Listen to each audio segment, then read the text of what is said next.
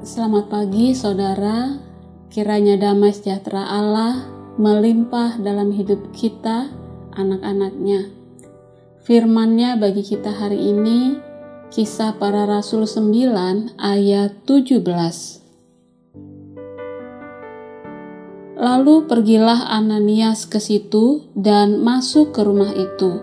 Ia menumpangkan tangannya ke atas Saulus, katanya, Saulus, saudaraku, Tuhan Yesus yang telah menampakkan diri kepadamu di jalan yang engkau lalui, telah menyuruh aku kepadamu, supaya engkau dapat melihat lagi dan penuh dengan Roh Kudus.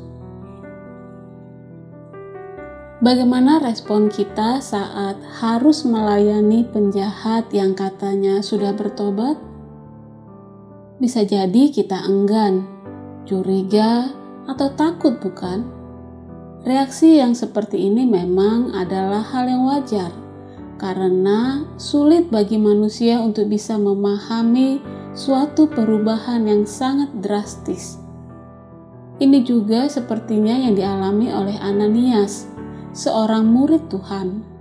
Saat Tuhan perintahkan dia untuk pergi menemui Saulus, si mantan penganiaya kejam para pengikut Tuhan itu dan untuk menumpangkan tangan atasnya supaya ia bisa melihat lagi Tuhan dari banyak orang telah kudengar tentang orang itu betapa banyaknya kejahatan yang dilakukannya terhadap orang-orang kudusmu di Yerusalem dan dia datang ke sini untuk menangkap dan menyiksa semua orang yang percaya kepadamu. Ananias sangat meragukan perintah ini menghadapi melayani Saulus. Namun setelah mendengar perintah Tuhan yang begitu jelas bagi Ananias bahwa Saulus ini akan menjadi alat pilihan Tuhan untuk memberitakan Yesus kepada bangsa-bangsa lain serta raja-raja dan orang-orang Israel dan betapa banyak penderitaan yang harus ia tanggung karena nama Yesus, Ananias pun pergi menemui dan melayani Saulus. Ananias adalah seorang murid Tuhan yang tidak sembrono, namun juga dia seorang yang tidak keras hati dengan kehendak Tuhan. Meski itu, suatu perintah yang tidak mudah diterima oleh nalar manusia.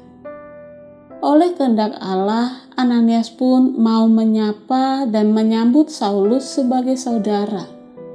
Katanya, Saulus saudaraku, Tuhan Yesus yang menampakkan diri kepadamu di jalan yang telah engkau lalui telah menyuruh aku kepadamu.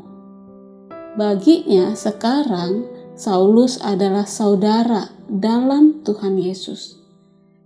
Saulus pun memulai pelayanan pemberitaan Injil ini ia beritakan kepada semua orang, semua kalangan, karena dia menyadari bahwa Injil benar-benar dikaruniakan bagi semua orang. Bersama rekan-rekannya, ia membawa Injil ke seluruh Asia Kecil dan Eropa. Mula-mula ke dalam rumah-rumah ibadat orang Yahudi, kemudian ke tempat-tempat umum, pasar, bahkan ruang kuliah. Ananias punya peran yang penting dalam perjalanan pelayanan Paulus.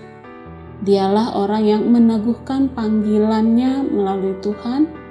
Dialah menumpangkan tangannya dan menganggapnya sebagai saudara. Bagaimana dengan kita? Apakah kita pun mau bersikap seperti Ananias? Tidak gegabah, namun juga tidak menutup hati kepada kehendak Tuhan sesulit apa pun itu.